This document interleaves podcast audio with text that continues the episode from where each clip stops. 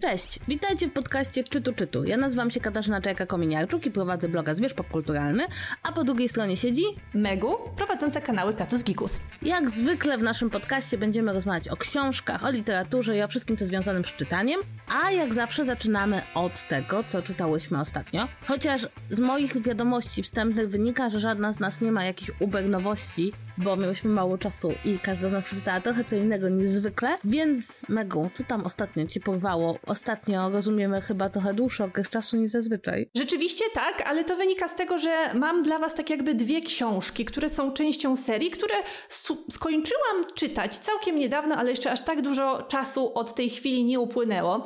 Mianowicie jest to seria Ogień i Krew. Mówię seria, ponieważ y, jest to tom pierwszy i drugi autorstwa y, George'a R. R. Martina i wchodzi ona w cały cykl różnych kompanion booków wy wydawanych wokół pieśni Lodu i Ognia, którą Znamy m.in. z serialu Gra o Tron. Ogień i Krew też już w tym momencie znamy z serialu, ponieważ to właśnie na podstawie tych książek został napisany Ród Smoka, który niedawno zakończył swój pierwszy sezon. U nas wydał to Zyski Spółka, tłumaczył to Michał Jakuszewski i skąd się wzięła ta seria tak naprawdę?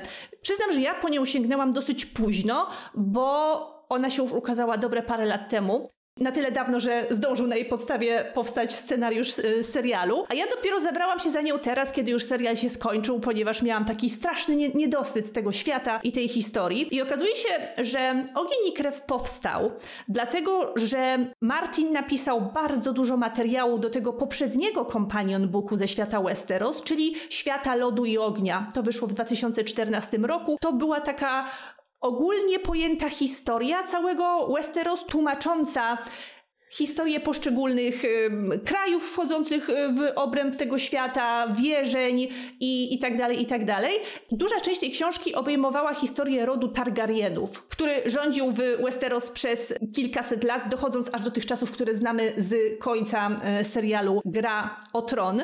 I ta część w tym świecie lodu i ognia tak bardzo się rozrosła w manuskrypcie Martina. No, no kto, by, kto, by, kto by pomyślał, prawda? On w ogóle nie ma tendencji do robienia takich rzeczy, że trzeba było mnóstwo tego materiału wyciąć i wtedy George R. R. Martin stwierdził, hmm, co mogę jeszcze zrobić, żeby nie pisać kolejnych części gry o tron? Wiem, co zrobię. Napi napiszę całą wielką książkę o samej historii Targaryenów na podstawie właśnie tych wycinków, które wypadły z tej poprzedniej książki. I tak właśnie powstał Ogień i Krew, który w oryginale wyszedł w jednym tomie, ale u nas, ponieważ u nas właściwie wszystkie części gry o tron od bodajże bodajże trzeciej wydaje się dwutomowo, to też wyszło w dwóch tomach, co mnie strasznie skonfundowało, bo kiedy czyta się angielską Wikipedię na temat tej książki, to tam jest powiedziane, że właśnie seria Ogień i Krew ma mieć dwa tomy.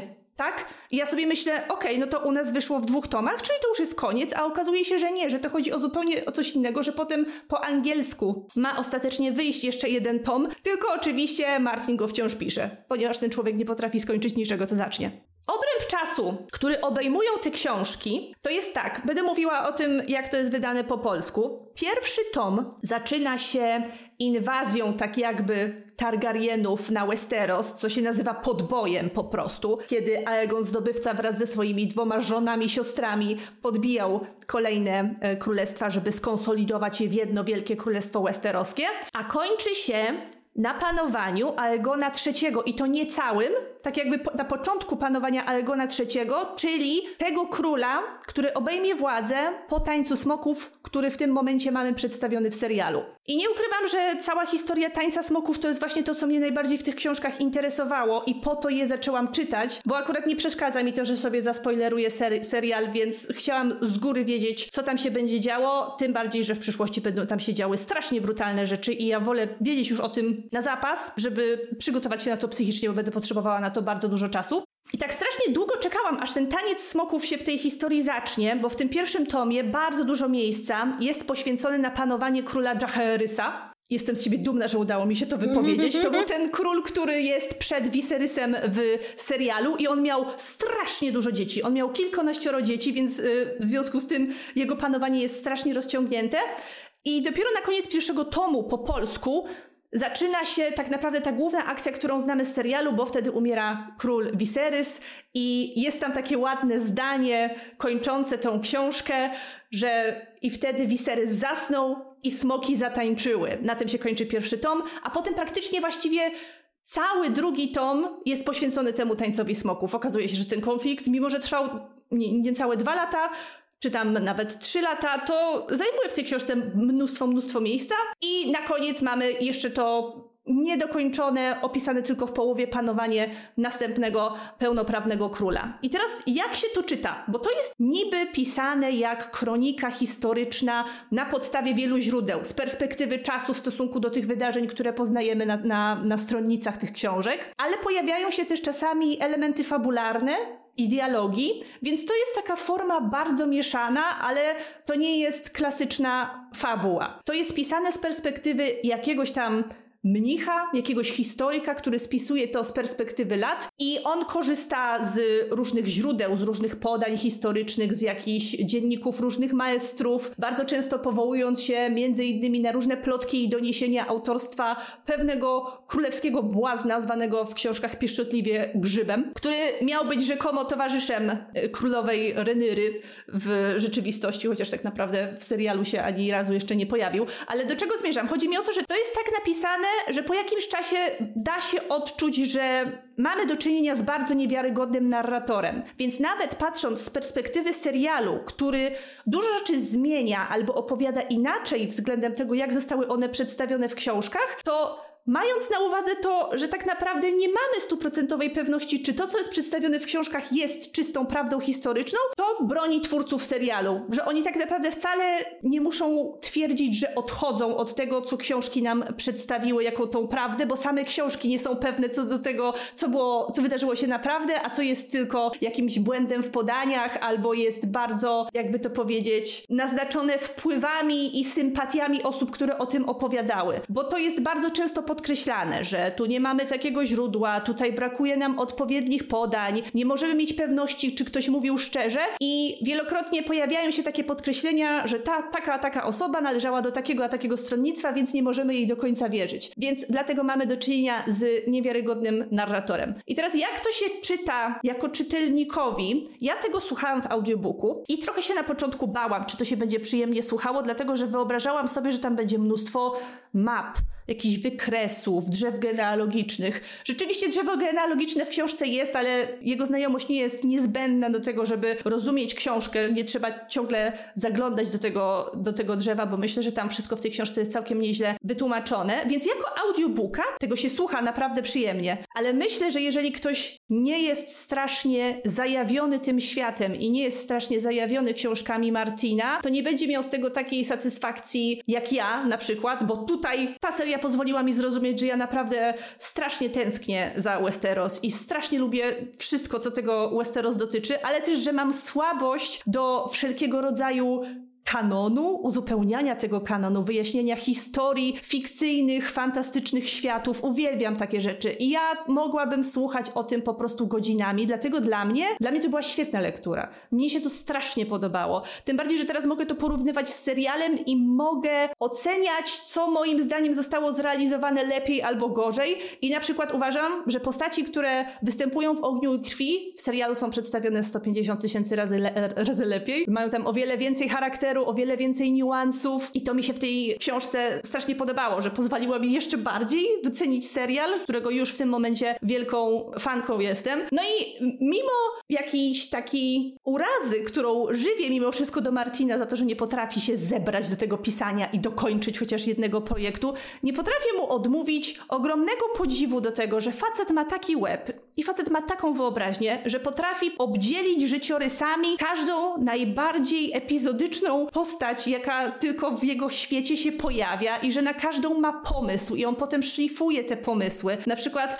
opowiadałam ostatnio na story o tym, że drzewo genealogiczne Targaryenów, które ukazało się w świecie Lodu i Ognia w tej starszej książce, różni się od tego, które jest w tej książce, ponieważ Martin w międzyczasie wymyślił inne wydarzenia i inne życiorysy, na przykład dla poszczególnych dzieci Jaherysa, dlatego one tam się zmieniają i mają trochę inne imiona. I że jemu się to chce wciąż doskonalić i wciąż doszlifowywać. Wolałabym, żeby spożytkował ten czas i energię na dokończenie pieśni lodu i ognia, ale no nie da się go nie podziwiać za to, że tyle serca w ten świat wlewa, nawet jeżeli angażuje się w takie poboczne projekty. Więc jeżeli jesteście fanami pieśni lodu i ognia i jeszcze nie mieliście czasu nadrobić ognia i krwi, to ja serdecznie polecam, bo ja się przy tym świetnie bawiłam. To jest taka ciekawa zabawa formą naprawdę dla die-hard fanów, bo myślę, że casualowym czytelnikom to nie do końca podejdzie. Dla mnie to był świetnie spędzony czas i ja się świetnie bawiłam. Tak, mój tata, który jest die-hard fanem e, Westeros i Martina, uwielbia tą książkę i twierdzi, że jest wspaniała, także dlatego, że jako historyk kocha po prostu fakt, że mm, sięga Martin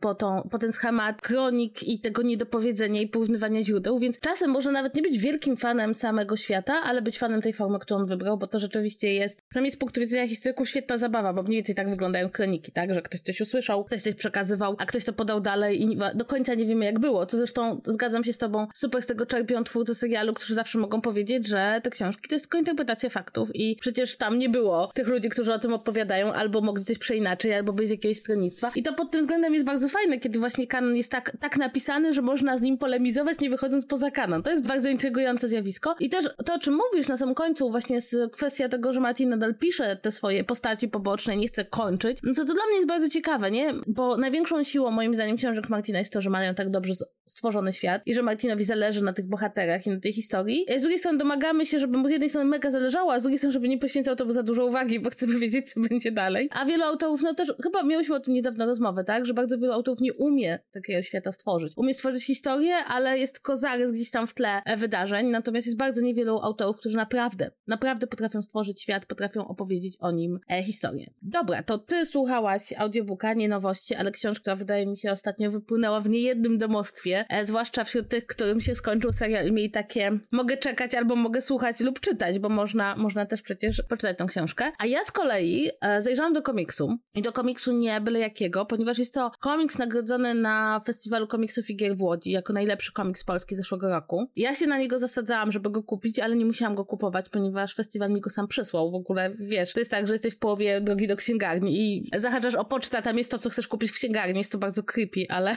ale tak się zdarzyło. Jest to komiks Zasada Trójek. E, narysował go i napisał Tomasz Spell. To jest oczywiście polski rysownik. I to jest komiks, który moim zdaniem jest tak cudownie inny, że to jest jego największa siła, ponieważ on się dzieje w świecie, w którym został stworzony przez trzy bóstwa. Ten świat to jest takie niekończące się miasto i to miasto jest absolutnie przedziwne. Jakby nie do końca wiemy, jak funkcjonuje, nie do końca wiemy, jak tam działa grawitacja, jak tam działa mieszkanie i dlaczego to tak wygląda. Są takie jakieś elementy, na przykład jest dzielnica mięsa, gdzie można coś zjeść i, i, i tam ktoś odcina kawałek mięsa od jakiegoś chyba żywego jeszcze stworzenia, które jednocześnie jest budynkiem, w którym to wszystko się mieści. Są właśnie dzielnica życzliwych ciotek, w której mieszkają nasi bohaterowie, bo nasi bohaterowie to Rubin i Honor, to są takie dwie postaci, bo tam ogólnie w tym świecie wszystkie postaci postacie to są takie stworzenia, które na przykład Rubin jest taki kwadratowy i ma nóżki i rączki, a Honor przypomina trochę, nie wiem, ślimaka bez muszli. Jakby każda z postaci jest zaprojektowana zupełnie inaczej, więc to też dodaje takiego poczucia dziwności. No i Rubin jest taką, takim sztukmistrzem, który się pojedynkuje na różne umiejętności magiczne, a Honor pracuje u bankiera, bo bankier to jest takie stworzenie, które nadzoruje płacenie sobie myślami. Tylko, że Honor tam nie przesyła myśli jako telepata, tylko czesze włosy bankiera i to jest jego praca. To, taka, ta, to jest jakieś takie stworzenie, które jest obrośnięte takimi długimi blond włosami, które on czesze, więc to, to przedziwny świat. Absolutnie przedziwny. I Honor i Rubin e, są razem. To jest para, tak? Jakby tutaj oni są razem, oni żyją razem, oni się kochają, ale kiedy w ich świecie pojawia się Alfa, przyjaciółka z dzieciństwa Honora, która była od niego lepsza, jest od niego lepszą sztukmistrzynią, no to w ten ich związek pojawia, pojawia się taka bardzo poważna rysa. To znaczy widzimy, że Rubina zjada ambicja, a Honor chciałby, żeby rzucili wszystko i zaczęli nowe życie gdzie indziej, w jakiejś innej dzielnicy, żeby byli razem, żeby nie gonili jakby za, jakby nawet nie marzeniami, właśnie za ambicją. Dlatego, że takim elementem, który się tutaj powtarza jest zabójcza siła ambicji, która w pewnym momencie potrafi wyrosnąć i stać się niemalże osobnym bytem, z którym trzeba się pojedynkować. I powiem tak, że z jednej strony w warstwie emocjonalnej to jest historia, która wydaje mi się jest bardzo taka bliska nam, no bo to jest historia o, o takim związku, w którym jedna osoba nie jest w stanie dostrzec potrzeb drugiej, a druga osoba nie jest w stanie bardzo mocno wyartykułować swoich potrzeb i niby wszystko jest w porządku, i niby są razem, i niby się kochają, ale jedna osoba jest coraz bardziej nieszczęśliwa, a druga osoba coraz bardziej jakby popada w, w jakieś takie stany, gdzie koncentruje się tylko na sobie. Jest to także historia ambicji. Wydaje mi się, że to, to wszyscy jakby znamy, albo czujemy, że mamy tej ambicji za mało, albo mamy za dużo, albo sami ją karmimy, albo ona się karmi nami. Natomiast to, jak wygląda ten świat, to jest po prostu niesamowite. Znaczy, tam nie ma żadnego prostego punktu zaczepienia. Tam nie ma jakby nic, co możesz powiedzieć, a to już kiedyś widziałem, czy widziałam, a znam to z innego komiksu. To jest tak dziwna przestrzeń, że nawet jak się otwiera te karty komiksowe i patrzy się po prostu, co jest w tle, to zastanawiamy się, co to jest, jakby co tu się dzieje, kim są te postacie, co się w ogóle dzieje na tym kadrze. I to jest fascynujące i też jest dowodem jakiejś niesamowitej, wielkiej wyobraźni, właśnie takiej światotwórczej wyobraźni autora. Czytając tę zasadę trójek, ma się właśnie poczucie, że są takie opowieści, których się nie da opowiedzieć bez tej warstwy komiksowej. I ja wiem, że są oczywiście komiksy, które no, mają bardzo ładne rysunki, ale mamy, czytamy i tak sobie myślimy, to jest opowiadanie z obrazkami, że się tak wyrażę, tak? Natomiast tutaj cała ta warstwa budowania tego świata jest właśnie bardzo dużo jest opowiedziane w warstwie komiksowej. Jest ona po prostu bardzo ciekawa, jest to zresztą bardzo ładnie wydane, bardzo kolorowe. Te kolory też odgrywają znaczenie, bo rzeczy mają jakieś inne, dziwne kolory i to jest ciekawe. To znaczy, z jednej strony, to jak patrzymy na planszę komiksową, to ona jest bardzo pełna, bardzo dużo się tam dzieje. To są, trochę to przypomina takie dudle, wiesz, takie bardzo dokładne, małe obrazki. A z drugiej strony, kiedy przechodzimy do warstwy tej takiej emocjonalnej, no to tam się dzieją rzeczy bardzo poważne, bardzo takie głębokie. I muszę powiedzieć, że bardzo się cieszę, że ten komiks dostał nagrodę, bo mam nadzieję, że dotrze do szerszej grupy osób. No bo mm, Tomek Spell to jest taka osoba, która jest znana w polskim środowisku komiksowym. Ja tam nieraz jakby śledzi, śledzę go w różnych e, social mediach i też nieraz trafiałam na jego pracę. Pamiętam, że on pisał taki świetny komiks Stasi Przygody do złej nogi. To było naprawdę fenomenalne. Natomiast to jest coś takiego, że myślę, że spokojnie można to przetłumaczyć na dowolny język i to zagra. Wydaje mi się, że chyba mogę powiedzieć, że ta zasada trójek to przynajmniej z tego, co ja jakby wywnioskowałam, jest dopiero pierwszy tom i że będzie dalej. Natomiast nawet jeśli by to się skończyło w tym momencie, w którym się kończy, moim zdaniem byłoby bardzo, bardzo dobre. To jest moim zdaniem taki dowód właśnie na to, że powstają w Polsce komiksy jak najbardziej, które po prostu moim zdaniem mogłyby od razu podbić rynek europejski. Myślę, że gdyby wyszły w jakimkolwiek innym języku, to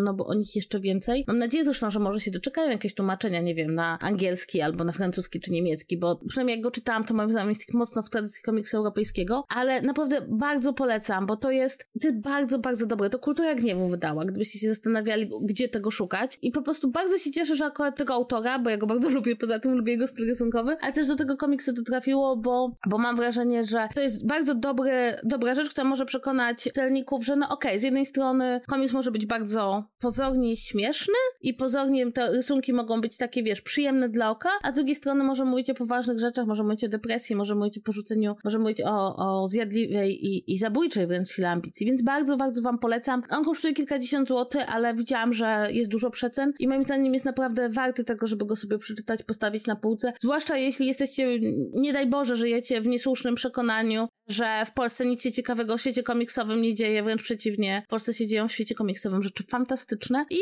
i to wszystko w sumie, co mam do powiedzenia o tym komiksie. To bardzo trudno mówić o komiksach, bo właściwie to powinnam, nie wiem, rzucić 10 ilustracji, żebyście to zobaczyli, ale ta dziwność tego świata jest jego, jego absolutnie super elementem, takim, który przyciąga i sprawia, że nawet jak się skończy czytać historię, to się wraca do poszczególnych kadrów tylko po to, żeby się im przyjrzeć. Tam na samym początku jest mapa e, całego tego świata, który znają nasi bohaterowie i w ogóle to, jak to jest tam podpisane, też jest bardzo ciekawe ciekawe. Więc bardzo Was zachęcam do zasady trójek, jeśli Wam się uda dostać ten komiks. I co? I przejdziemy chyba do głównego tematu naszego odcinka. A myślę, że ten główny temat Wam się bardzo spodoba, bo chyba tak samo jak ja lubicie różne emocjonujące sytuacje, dramy, aferki, wybuchy różnych negatywnych emocji czasami. Kasia, o czym dzisiaj porozmawiamy? Opowiedz Państwu. Tak, słuchajcie, bo myśmy się zamieniły w takie e, trochę straszne istotki, które siedzą w tym internecie, patrzą na poszerzającą się grupę czytelników i czytelniczek, ale głównie są te czytelniczki, bardzo zwykle młodych, bardzo lubiących czytanie, które mają zupełnie nowe podejście do świata wydawniczego i patrzymy na ich coraz bardziej skomplikowane relacje z wydawcami i to są relacje, które wydają nam się no, w dużym stopniu toksyczne w obie strony. To znaczy z jednej strony mamy tą grupę, która próbuje wymóc coś na wydawnictwach, nie zawsze rozsądnie, a z drugiej strony mamy wydawnictwa, które korzystając z tej pasji i korzystają też bardzo często z młodego wieku, próbują no, troszkę wykorzystać młode osoby. I o tej trudnej, skomplikowanej relacji książkach, bo takie nazwiemy tutaj, bo to wydaje mi się będzie słuszne określenie, z, ze światem wydawniczym chciałobyśmy dzisiaj opowiedzieć. Jak ty, jak ty się wzniosłaś teraz na wyżyny dyplomacji po prostu, żeby w takich ładnych słowach opowiedzieć o tych wszystkich toksycznych dramach, które się ostatnio dzieją. Jestem pełna podziwu. Ja ci na początek zadam pytanie, bo to jest pytanie, które ja ostatnio moim obserwatorom zadałam na Instagramie właśnie o słowo książkary. My go tutaj użyłyśmy, żeby opisać pewną konkretną grupę fanek głównie czytania. Czy to jest określenie, które tobie się kojarzy pozytywnie, neutralnie czy negatywnie? Bo ja przyznam, że w ostatnim czasie kojarzy mi się głównie negatywnie. Nie, dla mnie ono jest istotne, bo ono wyróżnia w ramach w ogóle całego internetowego, rzekłabym, fandomu książek, Nowe pokolenie. Dla mnie to jest określenie bardzo mocno pokoleniowe. To jest określenie, które moim zdaniem jest związane mocno z rzeczami, które już mówiłyśmy, czyli TikTokiem związanym z książkami i z Wattpadem. To jest moim zdaniem po prostu ta nowa fala wielbicieli, wielbicielek głównie, bo to rzeczywiście głównie są dziewczyny, choć nie tylko. Książek, które działają już troszeczkę inaczej, mają troszkę inne punkty odniesienia.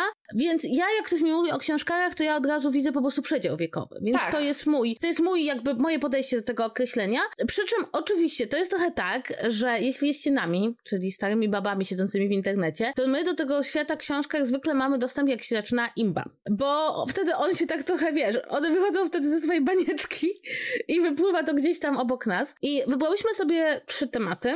I pierwszy, zacznijmy od czegoś, co naszym zdaniem jakby chcemy wystąpić w ich imieniu. O, żeby nie było, że jesteśmy stare ciotki internetu. Bo chodzi nam o kwestię patronatu. Megu, czy kiedyś objęłaś jakąś książkę swoim patronatem? Wiesz co? Jezu, czekaj, wait, czy ja obierałam, obierałam kiedyś książkę patronatem? Bo teraz wyjdzie, że ja jestem jakimś po prostu totalnym nubem książkowym, który ciągle gada o książkach, jest in książkowym influencerem, a nigdy nie miał patronatu. Czy tu miało patronat? Czy tu miało jako czytu, ale czy ja, jako ja miałam patronat, a wiesz, że wydaje mi się, że nie, ale będę miała. Będę miała w przyszłym roku patronaty, ale w tym roku i wcześniej chyba nigdy nie miałam. No ja miałam kilka patronatów. Patronatem, z którego jestem najdumniejsza, bo um, uważam, że jest dowodem na to, prawda, że zanim przyjdą książka i już tam zwierz, mam patronat nad drugim tomem Heartstoppera, który wyszedł w Polsce. E, po wow. tym jak znalazłam Heartstoppera na półce w księgarni, zachwyciłam się nim i udało mi się dogadać z wydawnictwem, że będę patronem drugiego tomu i jakby to było przed serialem, wiecie, to było wtedy, kiedy po prostu trzeba było być czajką. Czytałaś Heartstoppera zanim to było modne, jednym słowem. Tak, tak, słuchaj, wyobraź sobie, jakoś, jak, jakoś się tak stało. Natomiast miałam kilka tych patronatów. No i słuchajcie, patronat medialny, bo tutaj o takim mówimy, to jest bardzo dziwne zwierzę w świecie wydawniczym. To znaczy, wszystkie książki praktycznie mają patronaty medialne i możemy je podzielić na dwie kategorie. Jedne to są takie patronaty, które wychodzą z, nie wiem, z portalu Lubimy Czytać, z stron poświęconych książkom. Jest taki portal Granice, który często coś obejmuje patronatem. Często Ale są właśnie... stacje radiowe, Trójka tak. często kiedyś obejmowała patronatami na przykład reportaże, też e, różne inne portale zajmujące się nie tylko książkami, ale na przykład zajmujące się konkretnie daną dziedziną, której książka dotyczy, jeżeli mówimy o czymś bardziej specjalistycznym. Z tym właśnie mnie się zawsze patronat medialny kojarzył, że jednak patronat medialny to jest coś, czego udziela duże medium jakieś. A tu się okazało, że w ostatnich latach, y, ale to, to nie jest jakieś turbonowe zjawisko, no przecież my na początku czytu miałyśmy patronat nad y, jedną książką. Tash Heart Tolstoy było po angielsku i nigdy nie pamiętam, jak to się po polsku nazywało. Tak, w każdym razie przez ostatnie kilka lat stało się oczywiste, że patronaty nad książkami obejmują także influencerzy książkowi, ale i nie tylko. Bardzo dużo osób, które w ogóle nie mają z książkami nic wspólnego, obejmują e, książki patronatami. I te patronaty w przypadku indywidualnych osób, czy jakichś kanałów YouTube'owych, czy podcastów mają taki wymiar, no trochę tak jak kiedyś miały patronaty medialne, to znaczy przyjmując taki patronat, zobowiązujesz się mówić trochę w imieniu tej książki, pokazać ją, pochwalić się tym i ogólnie rzecz biorąc, jakby już jeśli odejmujesz książkę patronatem, to twoja relacja z tą książką powinna być głębsza niż tylko to, że ją przeczytasz czy zrecenzujesz, no ale ogólnie, że jeśli ktoś na przykład zapyta cię o polecenie książki, no to nie powiesz, ej, ale tego to nie czytaj, tak?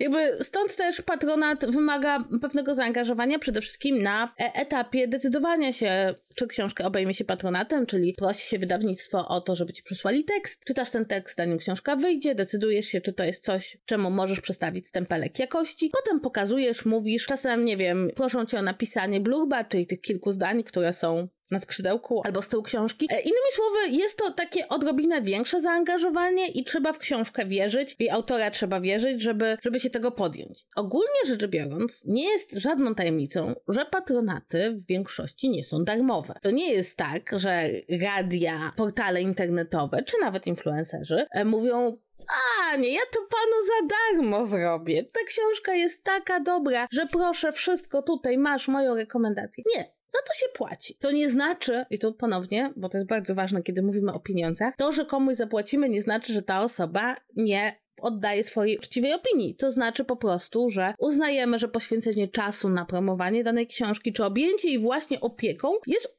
no do swego stopnia płatną usługą. Przy czym nie wiem, autentycznie nie wiem, czy ktokolwiek zwraca uwagę na te patronaty aż tak bardzo. To znaczy, czy kupiłaś kiedyś coś, bo było pod patronatem czyimś? Nie, absolutnie nie. Mam wrażenie, to, to, znaczy, chyba że spojrzymy na to inaczej. Jeżeli dajmy na to, jakaś książka była pod patronatem stacji radiowej, którą ja słucham i to dzięki temu patronatowi o tej książce usłyszałam, to tak, to wielokrotnie mi się taka sytuacja zdarzyła, że po prostu dzięki reklamie w tym danym medium dowiedziałam się, że dana książka istnieje i po nią sięgnęłam. Więc tak, w tym przypadku ten patronat był skuteczny. Ale jeżeli chodzi o jakieś patronaty wśród influencerów, to nie nie, więc wybacz Kasiu, nigdy nie kupiłam książki, dlatego tylko, że ty ją poleciłeś. Co? Kasia w tym momencie Co? się oburzyła na mnie. Co? Ale Co? nie jest to dla mnie co? Takie ważne, nie jest to dla mnie wcale ważne tak naprawdę. I mam wrażenie, że w tym momencie, kiedy mówimy o patronatach, najważniejsze one są dla tych osób, które te patronaty mają. Znaczy, ja uważam, że rekomendacja może być ważna dla odbiorców, natomiast jakby możesz kupić coś, że ma patronat, bo wierzysz tej osobie, natomiast nie wchodzisz do księgarni, patrzysz jakąś książkę, nie wiesz co to jest, odwracasz na drugą stronę i widzisz logo mojego bloga myślisz sobie, nie no, jest logo czajki. To były trzy egzemplarze.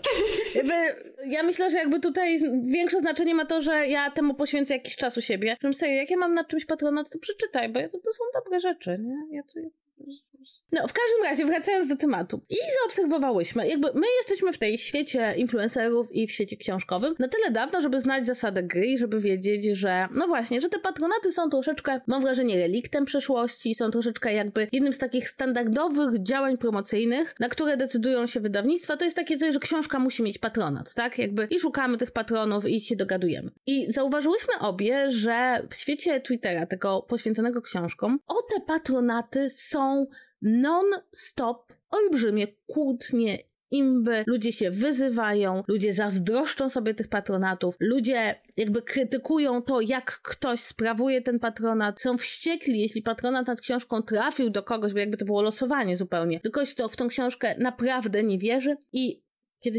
słuchasz się tego, to nagle człowiek się orientuje, że jest tam jeden element, który jest, powiedziałabym, dosyć niepokojący. Otóż okazuje. Tam jest wiele niepokojących znaczy, elementów. Znaczy, tak, ale jeden element, który mnie niepokoi jest taki, że te patronaty są za darmo. Tak, to jest ciekawe. Z tymi patronatami to jest taka sprawa, że mnie osobiście nikt nigdy nie, nie wytłumaczył, na czym tak naprawdę ma polegać patronat? Jakie są punkty, które musisz wypełnić, żeby być dobrą osobą patronującą nad książką? I kiedy zaczęłam wygłębiać się w te dyskusje, kiedy zaczęły docierać do mnie kolejne imby, bo na przykład zobaczyłam, że jakaś influencerka, która na swoich socialach bardzo dużo mówiła o tej książce, tego patronatu nie dostała. Tutaj się jakaś grupa za nią wstawiła, inna grupa zaczęła się rzucać, że tamta grupa się wstawiła i dlaczego w ogóle ktoś się domaga i żebrze o ten patronat. Wola Boga, jakie to są inby. I yy, wtedy zrozumiałam, że ja nic nie wiem o patronatach albo że po prostu nie rozumiem, na czym polega ta nowa odmiana patronatu. I to podejście, które widać w tym książkowym w internecie, w różnych przestrzeniach, najbardziej mam wrażenie na Twitterze. Na TikToku nic o tym nie słyszę, chyba że ktoś mówi o swoim patronacie, że jakąś książkę patronatem objął. Na Instagramie zdarza się to rzadziej, ale jednak się zdarza. I myślę, że powinnyśmy to uściślić, że dotyczy to głównie książek, które są wydawane przez polskie polskie autorki. Mniej tych dram jest, jeżeli chodzi o książki zagraniczne, bo one już wymagają jakichś oficjalnych ustaleń z wydawnictwem i to niekoniecznie wychodzi na jaw, powiedzmy.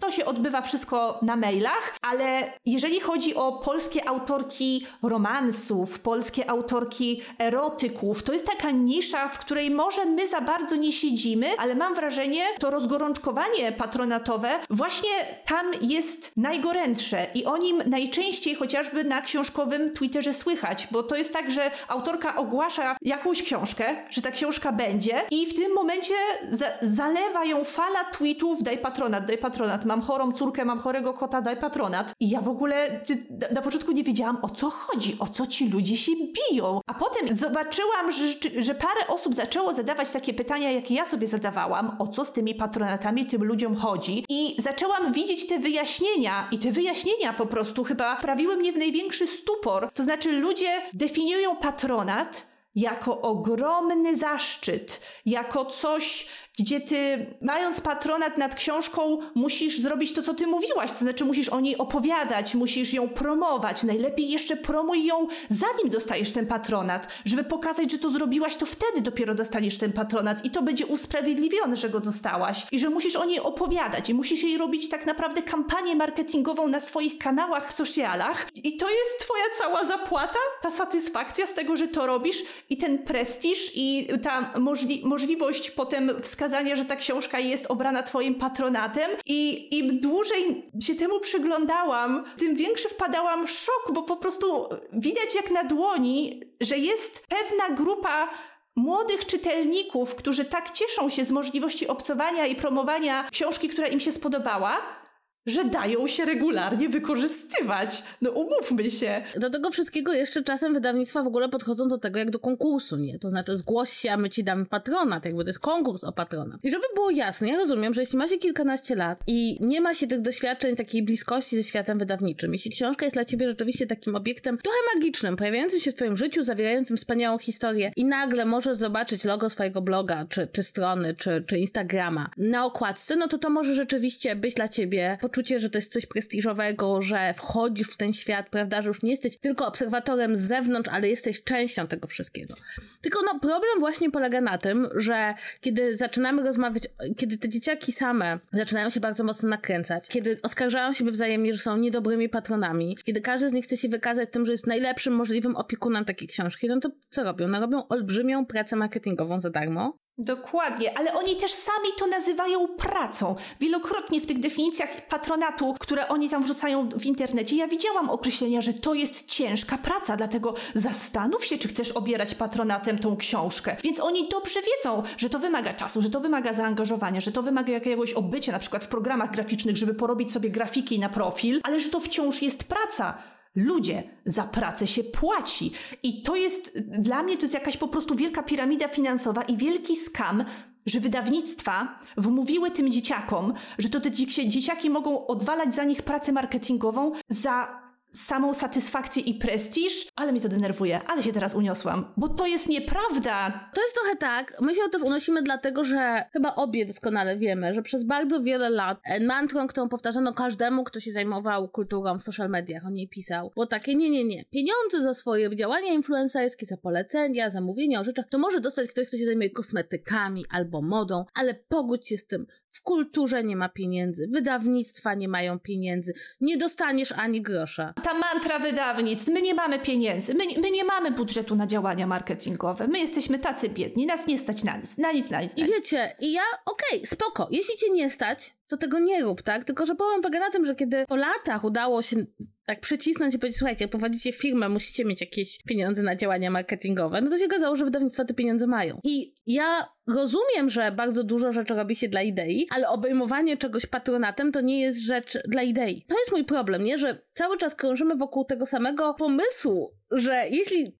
mówimy o czymś, czego dotyczy kultury, no to zasadniczo rzecz biorąc, nie powinno się mówić o pieniądzach, to jest brzydko mówić o pieniądzach. No i się kończy na tym, że mnóstwo młodych ludzi jest autentycznie przez te wydawnictwa wykorzystywanych, no bo one im, oni im robią super marketingową robotę i jeszcze się cieszą po prostu, że ktoś im na to pozwolił. I żeby było jasne, ja uważam, ja sama to robię w swoich social mediach. Ja bardzo często promuję rzeczy bez pieniędzy. Przecież my tutaj co dwa tygodnie mówimy o książkach, nowych książkach, często o rzeczach, które włuskujemy przez za darmo. To nie jest tak, że my jakby dzwonimy do wydawnictwa i wiesz, ja dzwonię do Kultury Gniewu i mówię, chcecie, żebym powiedziała o komiksie? Pieniądze. Jakby spokojnie, istnieje przestrzeń na mówienie o kulturze za darmo, ale jeśli wchodzimy w bezpośrednią relację z wydawcą i zysk z tego czerpie wydawca, no bo czerpie, no to jest tutaj pytanie, dlaczego młodzi ludzie mają się o to zabijać i startować w konkursie o to, żeby wydawca mógł wykorzystać ich social media. To jest rzeczywiście rzecz moim zdaniem dosyć patologiczna i jeszcze do tego wszystkiego to nakręcanie się wzajemnie tych młodych ludzi, którzy zaczynają się pilnować i zaczynają stawiać sobie coraz wyższe wymagania też, prawda? Bo tej konkurencji na tym rynku patronatów się zrobiło bardzo dużo i teraz właśnie ci młodzi ludzie stawiają sobie wymagania, że prawda, to nie jest dobry patron książki, bo opowiedział o tylko raz, tylko raz ją pokazał, nie mówi o tym, nie wspomina, nie robi TikToków, nie robi wideo. No i nagle jest takie, słuchajcie, no ale właściwie to jest problem między nim a wydawnictwem ewentualnie, a nie chodzi o to, żeby kogoś pilnować, jakim jest patronem. I jakby mam wrażenie, że wracamy do punktu wyjścia, tak? To znaczy znowu się udało przekonać bardzo dużą grupę młodych ludzi, że jeśli robią coś w kontekście tego, co lubią, w kontekście kultury, no to zasadniczo rzecz biorąc powinni to robić za darmo, jeszcze się cieszę, że ktokolwiek im pozwoli. Tak, a zauważ jeszcze, bo to mi się wydaje ciekawe i to może wyjaśnia dlaczego wcześniej się aż tak dużo nie mówiło. Nie wiem, może ktoś inny jeszcze wcześniej zwrócił na to uwagę, my zwracamy na to uwagę teraz, ale zauważ, że ta grupa, której dotyczy ta cała dyskusja i ten cały problem, to są bardzo małe konta. Te konta, które obejmują patronatem jakieś książki, to one na Instagramie są naprawdę mikro. One mają, nie wiem, ledwo kilka tysięcy, nawet nie, nawet nie 10 tysięcy obserwujących, więc z punktu widzenia marketingowego to nie jest jakaś bardzo atrakcyjna przestrzeń reklamowa, prawda? I wiąże się z tym też taki rynek, powiedzmy, tych kont, które są zakładane tylko i wyłącznie po to, żeby dostawać patronaty i żeby się starać o patronaty i o darmowe egzemplarze recenzenckie. To, to, to już pal 6, ale rzeczywiście widać, że dla młodego czytelnika, dla młodego odbiorcy jest to tak atrakcyjna rzecz, ten patronat, że oni zakładają konta w internecie tylko po to, żeby o te patronaty walczyć żeby o te patronaty się starać. Ale też jak się spojrzy na konta na Twitterze, które właśnie piszą te wszystkie niemiłe rzeczy, które tak biorą udział w tych dramach i się kłócą, wyrzucają sobie, kto jest dobrym patronem, a kto nie. Ja nie mam pojęcia, kim są ci ludzie. A kiedy próbuję ich znaleźć na jakichś oficjalnych właśnie instagramowych kontach, to są niesamowicie maleńkie rzeczy. I mam wrażenie, że tacy duzi influencerzy książkowi, którzy mają po kilkadziesiąt tysięcy obserwujących, to wiadomo, że oni się na coś takiego nie godzą. Przynajmniej ja nie zauważyłam, nie, nie odebrałam takich sygnałów, żeby ich patronaty były po prostu robione na gębę za uśmiech bąbelka. A te wszystkie maleńkie konta, które dopiero się rozwijają, one na to pójdą, bo dla nich to się z jakiegoś powodu bardziej liczy, ale też mam wrażenie, że one po prostu nie wypływają na jakiś szerszy przestwór influencerstwa. I, I może dlatego tak mało się o tym mówi że to się robi taka zamknięta grupa. Znaczy to trochę tak jak z tymi egzemplarzami recenzenckimi, które wydawnictwa rozsyłały, prawda, na, na blogi. Dawno temu były takie blogi, które zasadniczo rzecz biorąc dostawały egzemplarze recenzenckie i wpisywały dokładnie to, co mają napisane w blogbie. I to był koniec takiego bloga. Jakby po prostu wrzucały to do internetu i to było wszystko. I wtedy wydawnictwa się straszliwie skarżyły na, te, na, na to, że jest tyle osób, które chcą, zgłaszają się po egzemplarze recenzenckie. Ja sobie zawsze miałam pytanie, dlaczego wy je wysyłacie w takim razie. Można zweryfikować, czy ktoś ma większe czy mniejsze konto. Zresztą bardzo wielu e, ludzi, którzy mają te duże konta, nie zgłasza się po egzemplarze recenzenckie, tylko po prostu albo dostaje je, czy chce, czy nie, albo po prostu kupuje te książki. Natomiast dla mnie to jest pytanie, do jakiego stopnia to się opłaca jeszcze marketingowo, nie? Czy to nie jest też trochę takie działanie, które istnieje dla, samo dla siebie? Bo to jest coś, co mnie intryguje, nie? To znaczy, to są te patronaty nad tymi książkami, które dostają te małe konta, które powstały po to, żeby dostawać patronaty, które obserwują inne konta, które powstały po to, żeby dostać patronaty. I pytanie, gdzie są ci czytelnicy w tym wszystkim? I wydaje mi się, że ta kultura internetowa związana z czytelnictwem ma taką skłonność w ogóle,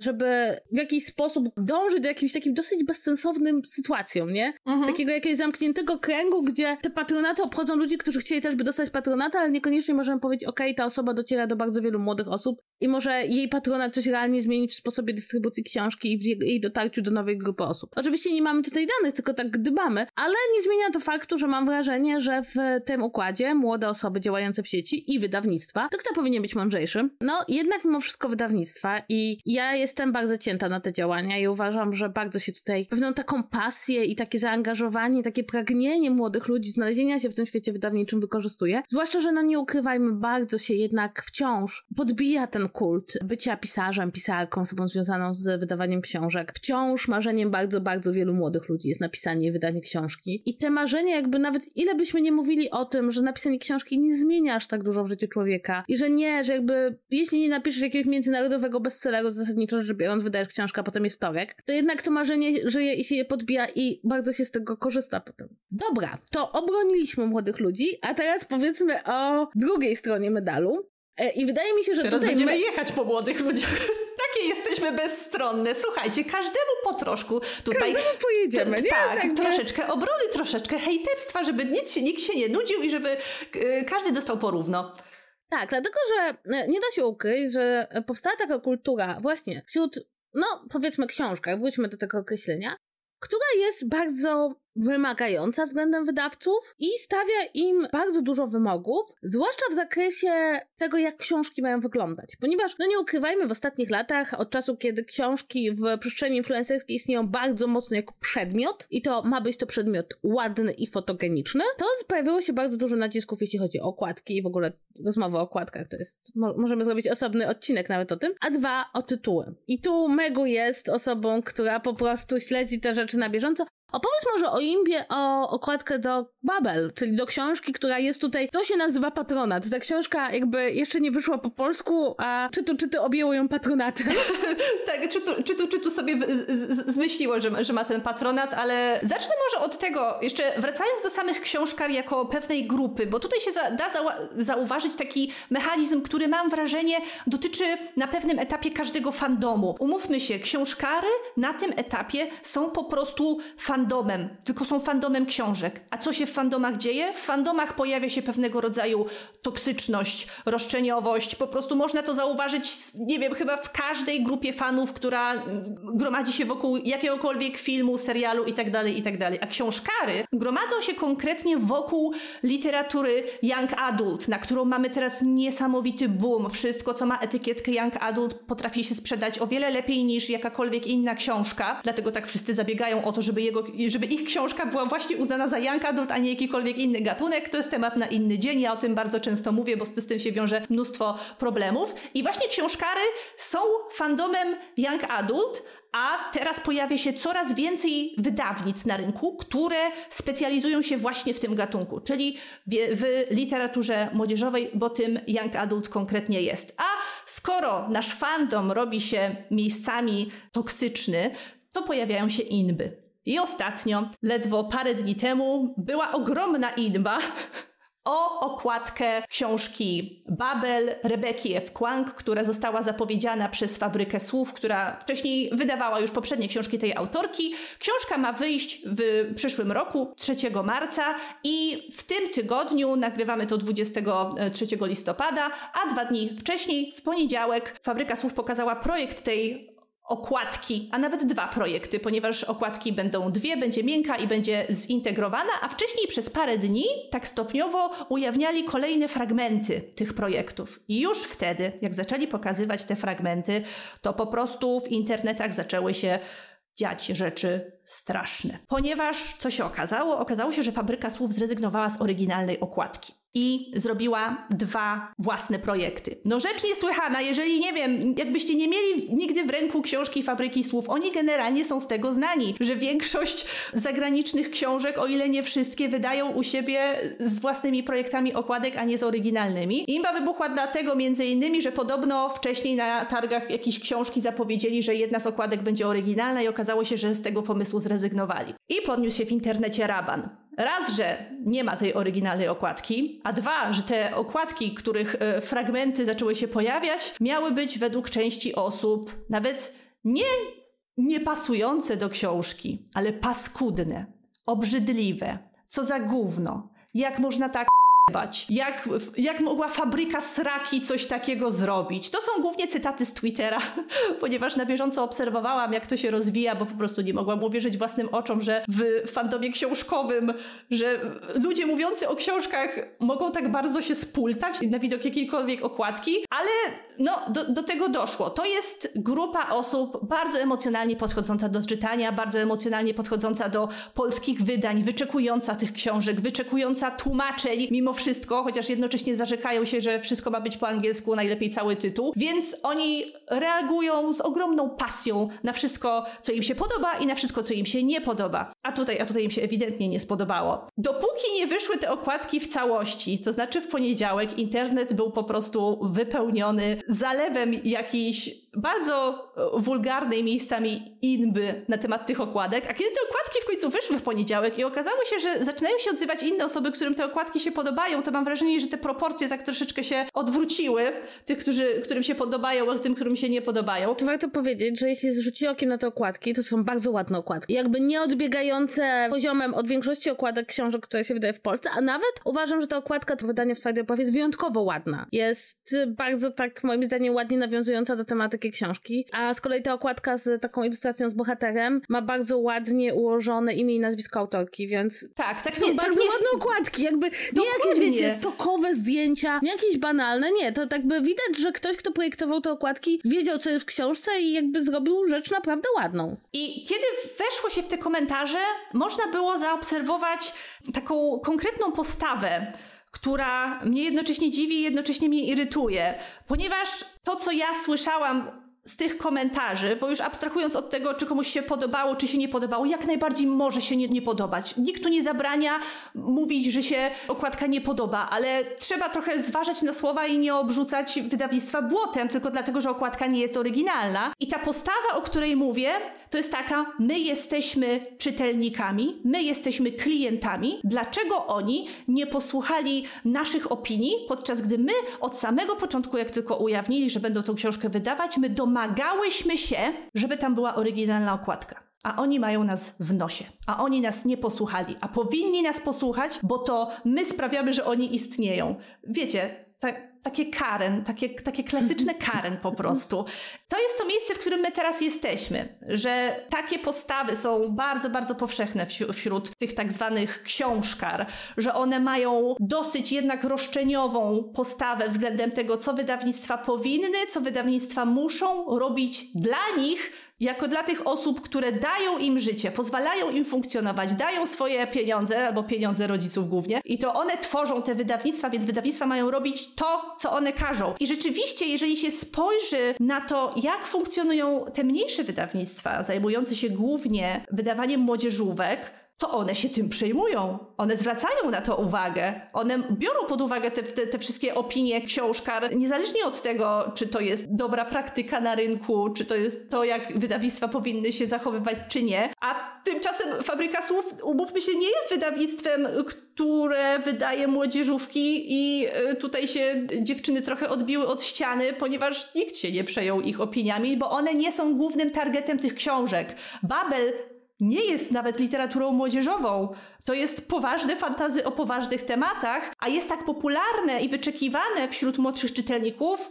Dlaczego? No dlatego, że jest przebojem TikToka. Tak, ja tutaj jeszcze bym od razu powiedziała, że w tych wymaganiach młodych czytelników no bardzo się odbijają takie trendy, które są w ogóle obecne w kulturze teraz, czyli na przykład właśnie ta oryginalna okładka, czy zachowanie oryginalnego tytułu, które są mocno powiązane z tym, że jeśli coś wyszło w Stanach Zjednoczonych i widziano to właśnie na TikToku w tej takiej oryginalnej formie, no to to powinno niezmienione przyjść do Polski i też bardzo dużo się właśnie słyszy, no negatywnych opinii, no zasadniczo rzecz biorąc odnośnie tego, że to jest po polsku, albo że wygląda jak polskie, albo że różni się od czegoś, co było amerykańskie, i to też jest bardzo ciekawe, bo pokazuje, że jednak coś, co myślałam, że trochę przeminie, bo myśmy się wychowały, będąc dziećmi lat 80. i 90., wychowały się na takiej kompletnej fiksacji na kulturze anglosaskiej. No wynikało to z tego, że tam było te wszystkie ładne i błyszczące rzeczy, których u nas jeszcze nie było. No wydawałoby się, że jak będziemy tak, no, z kolejnymi dekadami szli coraz bardziej do przodu, no to przekonanie, że jeśli coś tak wyszło i tak wyglądało w Stanach Zjednoczonych, no to to nie znaczy, że to musi tak wyglądać w Polsce, zwłaszcza, że naprawdę polski rynek wydawniczy bardzo ładnie te książki wydaje. To nie są lata 90 90. wydawnictwo Amber, które robiło najbardziej koszmarne okładki w historii ludzkości. I to też ma jakby taki wymiar, nie? Że to nie chodzi tylko o to, że to są potrzeby konsumentów, ale to są rzeczy, które realnie wpływają na to, jak, jaki kształt ma mieć sprzedawanie kultury popularnej w Polsce. No i tutaj jest właściwie powiedziane, że wszelkie elementy, które są krajowe i które wyglądają krajowo są nie cool i niefajne. No i to prawdopodobnie wiąże się z młodym wiekiem tych e, odbiorców. No ale z drugiej strony, no jednak wydawnictwo to jest taka specyficzne miejsce, które chociażby w jakiś sposób no, kształtuje nie tylko kulturę polską, ale także tą relację kultury polskiej i Polski do kultury zagranicznej, chociażby właśnie dawanie grafikom pracy, żeby robili polskie okładki książek, książek, czy kreatywne, czy nawet bardzo dobre czasem tłumaczenia tytułów, to ma znaczenie, tak? To nie jest tak, że wszyscy nagle mamy czytać książki, które mają anglojęzyczne tytuły, bo angielski ładniej brzmi. A jednak gdzieś tam za tym jest bardzo dużo przekonania, że polski tytuł to obciach. Tak, to jest też y, ta druga drama, która ciągnie się już, ale mam wrażenie, że w ostatnim czasie troszeczkę przycichła, ciągnie się już od tygodni, czyli nasycenie polskiego rynku książkami głównie młodzieżowymi i romansami, które mają zostawiony tytuł po angielsku, albo wręcz są książkami napisanymi przez polskich autorów i autorki i mają angielski tytuł, ponieważ tak jest bardziej atrakcyjnie dla y, młodszego czytelnika. I to też są te rzeczy, o które czytelnicy bardzo proszą wydawnictwa i domagają się tego, żeby te tytuły były zostawione w oryginale, a kiedy zostaną przetłumaczone, to rozlega się jęk na cały internet i rzeczywiście na to ci czytelnicy narzekają, że wydawnictwa ośmieliły się przetłumaczyć tytuł. Takim bardzo dobitnym przykładem tego w praktyce jest na przykład wydana na nowo seria takich młodzieżówek Shutter Me, która wcześniej była wydawana przez innego wydawcę pod y, tytułem Dotyk Julii, tak się nazywał pierwszy tom, a później prawa przejęło wydawnictwo poznańskie, czyli Imprint Winidia i wydał je w tym momencie pod nowymi tytułami z nowym tłumaczeniem i pierwszy tom nazywa się bodajże Rozpal mnie. Książki po angielsku nazywają się Shatter Me, Ignite Me. I, i wszystko jest w tej samej konwencji, a po polsku jest Rozpal mnie, Dotknij mnie, o, Dotknij mnie, tak się nazywa pierwszy tytuł, więc to bardzo dobrze oddaje ducha tych tytułów i po prostu te książki tak się nazywają w oryginale. Tymczasem, kiedy polskie y, czytelniczki usłyszały o tym, że tytuł zostanie przetłumaczony inaczej, to podniósł się straszny raban, że to brzmi jakbym czytała erotyk, jak ja to pokażę w domu, przecież to jest takie nacechowane erotycznie, jesteście obrzydliwi, kto to widział to tak przetłumaczyć? Trzeba było zostawić w oryginale, albo trzeba było zostawić ten poprzedni tytuł, bo się do tego przyzwyczaiłyśmy. Kompletnie umyka im ironia sytuacji, kompletnie nie dostrzegają, że te książki po prostu tak się nazywają w oryginale. To nie jest odejście od oryginału, to jest tytuł polski bardzo dobrze oddający to, jak on brzmiał po angielsku. On po angielsku jest po prostu trochę sprośny. No, umówmy się. Taki nacechowany pewnego rodzaju erotyzmem. I widać tutaj to, o czym przez cały czas mówimy, że ci młodzi czytelnicy, młodzi odbiorcy książek nie lubią po prostu, jak się im zmienia coś, do czego są przyzwyczajeni. A ponieważ oni teraz obcują z rynkiem książkowym na bieżąco, z tym anglojęzycznym rynkiem książkowym, nie muszą już czekać tak naprawdę, aż wszystkie książki zostaną wydane u nas po polsku, bo już je widzą na TikToku, widzą je na Instagramie i przyzwyczajają się do tych tytułów i do tych okładek, to potem strasznie się denerwują, jak im się to zmienia. I to właśnie widać w przypadku tej serii, która kiedyś nazywała się Dotykiem Julii, że one by wolały, żeby już został ten Dotyk Julii. Nie dlatego, że to jest dobry tytuł, bo ten tytuł totalnie nie pasujący do książki i tam w tej książce nawet nie ma żadnej Julii, bo główna bohaterka się w oryginale nazywa Juliet, a nie Julia, ale u nas to zrobiono inaczej. I to pokazuje, że bardzo ciężko jest im się pogodzić z jakąkolwiek zmianą tego, co im się już opatrzyło. Tak, i tutaj chyba dobrze byłoby powiedzieć, że Ponownie, mówimy o osobach bardzo młodych. I osoby bardzo młode są bardzo emocjonalne, bo są bardzo młode i jakby to jest tak, jak świat światem taki był. Natomiast cały czas jesteśmy tutaj w relacjach młodzi czytelnicy, wydawnictwo i te, moim zdaniem w tym układzie rozsądniejsze powinny być wydawnictwa, czy to w informowaniu, młodych czytelników, dlaczego podejmują takie decyzje, czy to stawianiu oporu i mówieniu właśnie, że to, że jakaś grupa jest bardzo głośna, to nie znaczy jeszcze, prawda, że te ich bardzo rozbudzone emocje koniecznie są najlepszą wskazówką. Ja wiem, że bardzo często to są decyzje biznesowe i też wydawnictwa ulegają ze względu na biznesowe, wiesz, jak słyszą takie, takie głosy, ale wydaje mi się, że cały ten nasz odcinek dąży właśnie do tego, że bardzo młodzi ludzie podchodzą bardzo emocjonalnie do bardzo wielu rzeczy, a za tymi emocjami niekoniecznie stoją rozsądne argumenty. I jedyna rzecz, która mnie tutaj właściwie tak zastanawia, bo tego nie było w takiej skali. Były oczywiście osoby zainteresowane książkami, były jakieś takie mniejsze czy większe imby w świecie książkowym, obie o tym doskonale wiemy, stare ciotki internetu, ale wydaje mi się, że do jakiegoś stopnia te książkary to jest zjawisko nowsze, e, przynajmniej w takim natężeniu. E, I zastanawiam się, wydaje mi się, że tutaj to, co mówiłyśmy w odcinku o TikToku, że TikTok bardzo jakby to zjawisko zaostrzył. Tak. Jestem ciekawa, kiedy ono się wypali, bo myślę, że w ciągu następnych kilku lat pojawią się albo jakaś nowa grupa, albo ono się wypali. Natomiast jest to fascynujące, bo jeśli na przykład patrzymy na targi książki, czy na wydarzenia okołoksiążkowe, no to nie da się ukryć, prawda? Na targach książki w Warszawie czy w Krakowie, no tam mniej więcej grupa wiekowa i tam mniej więcej grupa, że się tak wyrażę, miłośników i miłośników miłośniczek książek zaczyna stanowić większość. Znaczy są tylko starsi ludzie, którzy przychodzili na takie książki 50 lat temu i te tabury młodych dziewcząt, które biegają między wydawnictwami. Moim zdaniem to wynika z tego, o czym już powiedziałam na samym początku. To znaczy, to wiąże się bezpośrednio nawet nie tyle z TikTokiem, ale z tym boomem na literaturę młodzieżową. Tak? I ja myślę, że to zjawisko się szybko nie wypali, ponieważ czytelniczki literatury młodzieżowej i tych romansów, które w tym gatunku się zawierają, bardzo płynnie przechodzą do tego kolejnego gatunku, który ostatnio nam się tak troszeczkę skonkretyzował i ma własną nazwę, to znaczy one przechodzą do romantazy czyli bardzo konkretnie. Romantazy, co za piękne określenie. Kasia, naucz się tego określenia, bo będziesz go słyszeć e, w najbliższym czasie bardzo dużo. Jak to zapowiedziały publikacje prasowe po targach we Frankfurcie, to jest teraz największy hit. Wszyscy chcą wydawać romantazy. Prawa do romantazy sprzedają się na pniu i te czytelniczki będą przechodzić właśnie do tego gatunku i one nawet nie muszą przechodzić, one to czytają na bieżąco, mimo że to niekoniecznie jest literatura dla nich, ale to jest temat chyba na inny odcinek. To jak y, książki teraz potrzebują y, kategoryzacji wiekowej, to jest mój pomysł, ja go chyba opatentuję. Więc to nie przeminie. To samo zaangażowanie, te same emocje będą się przenosiły na wydawanie w Polsce kolejnych książek reprezentujących sobą chociażby romantazy, ponieważ to jest ta sama grupa docelowa. To jest ta sama grupa docelowa, która bardzo angażuje się w to, jak książki wydaje się w Polsce, z jakim tytułem, z jaką okładką, więc będzie tego tylko więcej. Na razie nie zapowiada się, żeby to w jakikolwiek sposób się wygasiło. I wydaje mi się, że to jest dobra puenta naszej rozmowy, która już trwa godzinkę. Ja wyznam szczerze, że czerpię z jednej strony pewną przyjemność w śledzeniu tych wszystkich spraw w internecie, z drugiej strony one mnie niekiedy dziwią, jak w przypadku spraw z patronatami. Tutaj musicie wiedzieć, że myśmy się z Meku wymieniały mnóstwem wiadomości na zasadzie Kasia, czy ty rozumiesz, o co w tym chodzi? I, i takiego naszego wspólnego zaskoczenia, jak bardzo to urosło gdzieś tak obok nas do, do czegoś bardzo ważnego. Natomiast, no, będziemy sprawę obserwować dalej, no bo jak wiadomo, gdzie, gdzie jesteśmy? Tam, gdzie coś się dzieje, tam, gdzie coś się pali. I co, masz jeszcze coś do dodania, Megu?